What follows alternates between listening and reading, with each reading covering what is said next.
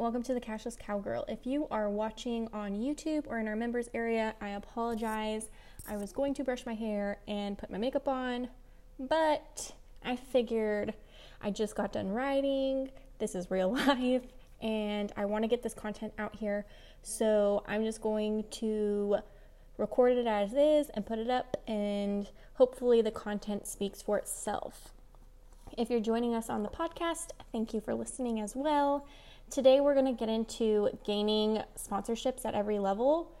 I feel like I'm qualified to tell you this because I am not a proven competitor in barrel racing or really in any kind of rodeo sport. I am just starting out in that aspect.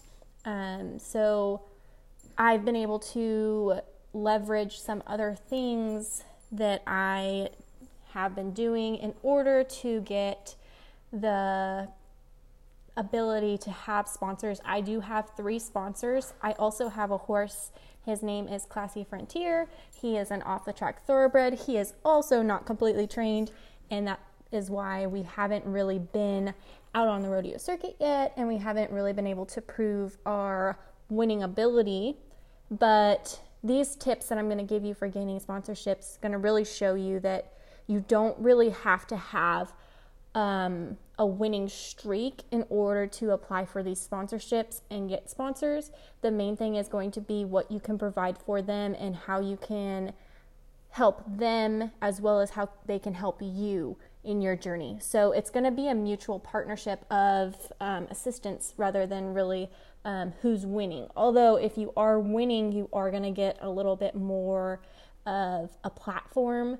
People are going to know you more. You might get more hits on your discount codes or your links, which could help you. So, I'm not saying that winning doesn't help you get sponsors or help you keep sponsors. However, you don't have to have a proven record of having sponsors or not having sponsors, but having one to get sponsors. So, the first tip that I um, am going to share with you today that people have um, the hardest time with and the thing that people make the biggest mistake is communicating their story. A lot of people think that they want a laundry list of your earnings and what you've won and how your horse was bred, which can come in handy and isn't necessarily something you should shy away from. However, when they're asking you for your story, they want more than just a laundry list of earnings and winnings. Um, the main thing that they want is to make sure that your goals fit into their goals and community and that you can effectively tell your story because if you can effectively tell your story, then you can inspire others to use their product. Um, as well as making sure that you're a good fit. So if you don't have, I use the um, example of a dog in my blog. If you don't have a dog, it doesn't make sense for you to be sponsored by a dog food company because most likely what the sponsorships are going to entail is either um, they'll give you free dog food or they will give you a discount on dog food or something along those lines. Um, they'll give you discount codes to share with your friends, but if you don't own a dog, um, do you have a lot of friends that own dogs? That's something that they wouldn't know.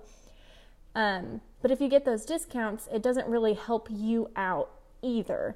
Um, you're not trying to buy dog food. You don't need dog food for anything. Um, therefore, how much research and how much passion could you really be putting into helping them market or fitting within their company. So, some of the suggestions that I have for writing a story and communicating your story, um, I suggest following um, these guidelines and writing it down before you um, start telling people. Because if you have it written down, you're more likely to remember it, and it's going to be um, easier to create like an elevator type pitch when someone asks you. So, um, some of the suggestions for writing it down and really like getting down to the um, biggest part of your story is going to be I'm sorry if I keep looking over here, I have notes. Um, the biggest challenge in your life, you definitely want to touch base on the biggest challenge of your life and how you overcame it. So, write a little bit in there about the biggest challenge in your life, why it was a challenge, how you overcame it, how you might overcome something similar to that if it happens. Um, you're going to want to express some goals that you are actively pursuing. So, um, it's good to have dreams and aspirations, but if you're not actively pursuing them, it doesn't make sense to put that in with your sponsorship packets. Uh, they want something that you are actively pursuing and that you can go and um, prove that you're working towards. So, something that I might say is that I'm working towards getting my um, thoroughbred who is off the track into a rodeo horse. I'm trying to get to my first rodeo. So that's something that I'm actively pursuing. I'm not going to tell them I'm trying to get to the NFR because that's not, while it's something that I'm actively pursuing, it's not something that is tangible at this moment. I, I don't even have a fully trained horse. So something that I would be um, more apt to put in there is to express that I am actively pursuing the goal of getting to my first rodeo, really trying to see where we fit in, and then um, going from there and always getting better. So, another thing that you want to include in your story is a character trait that's important to you. What is important to you? Is it honesty, um, integrity? Um, maybe it's your bubbly personality what is it that makes you you and what is something that is important to you this will really help um, your sponsors figure out if you're a good fit obviously if someone fibs in in their product they're not going to choose someone whose um, main character trait is honesty because if they find out about that fib then you're going to um, expose it potentially later on. So I'm not saying that all companies have that. I'm not saying any companies have that. But as an example, if you're into a bubbly personality and they're marketing towards shy um, individuals, then you definitely aren't going to be a fit and you're not going to be able to connect to their target market. Um, and you're not going to be able to really relate to the people that they are trying to reach, which honestly helps you in the long run, even though it sucks to hear them say no because you're not a fit. Um, you really want to pick companies that you fit and are excited about because that'll really help you do the best for them, which will honestly attract other sponsors similar to them.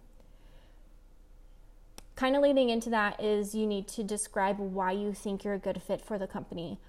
Why should they choose you? Why do you think you could help them? Why do their products help you? Etc., etc.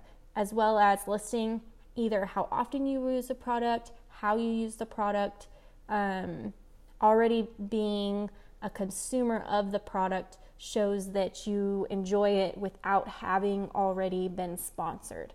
Um, they definitely don't want people who are kind of like wishy washy who just pick whatever comes their way. They want somebody who's really um, excited about their products. Uh, my second tip is kind of tied to the same thing as being able to communicate your story is to become a marketer. Um, in order to be an effective endorsee and hold up your side of the sponsorship, you need to become a marketer. Now, I'm not saying that you need to go to school for four years and get a degree in marketing, but reading a book or two or watching YouTube videos on marketing and kind of getting the basics and a feel for marketing will allow you to market the products better, which in turn helps you gain sponsorships. Um, so you can look at um, marketing professionals and follow them on Instagram and Facebook, and then change anything that you feel necessary that you need to to become a good marketer. I'm not saying you need to change your personality or lie or anything like that, but using certain words or um, showcasing certain parts of your personality as well as even just um, having better product photos, being able to take video, being able to edit videos, um, or blog posts or however you're going to market these products, you definitely want to have a very basic knowledge at the very least. Um, part of that is also going to be creating a marketing strategy. You're going to have to be able to tell your potential sponsors your strategy in your application if they ask, um, or if they give you an, ex- an extended block or section to tell how you're going to provide for this company or how you're going to um, publicize for them. It's nice to have that marketing strategy already because then they'll know that you've already put the thought into it, which means you will continue to put the thought into it and help their company grow as well as help yourself grow and evolve in the sport. Um, they typically have already established how they're going to help you, so your job is really to portray how you yourself are going to help them.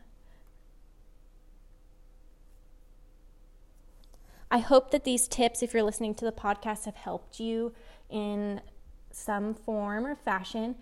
We do have more on the membership site. So if you go to the cashlesscowgirl.com, you can go ahead and sign up for that, as well as get discounts from some of our sponsors and be able to read the last two steps or tips that I have on um, gaining sponsors at every level. And that's within this, the membership site. Um, if you are interested in learning more about the Cashless Cowgirl, just keep on listening. And we appreciate and love every cowgirl. And we hope that you find this very helpful and that you're able to find sponsors and really chase your dreams throughout this journey.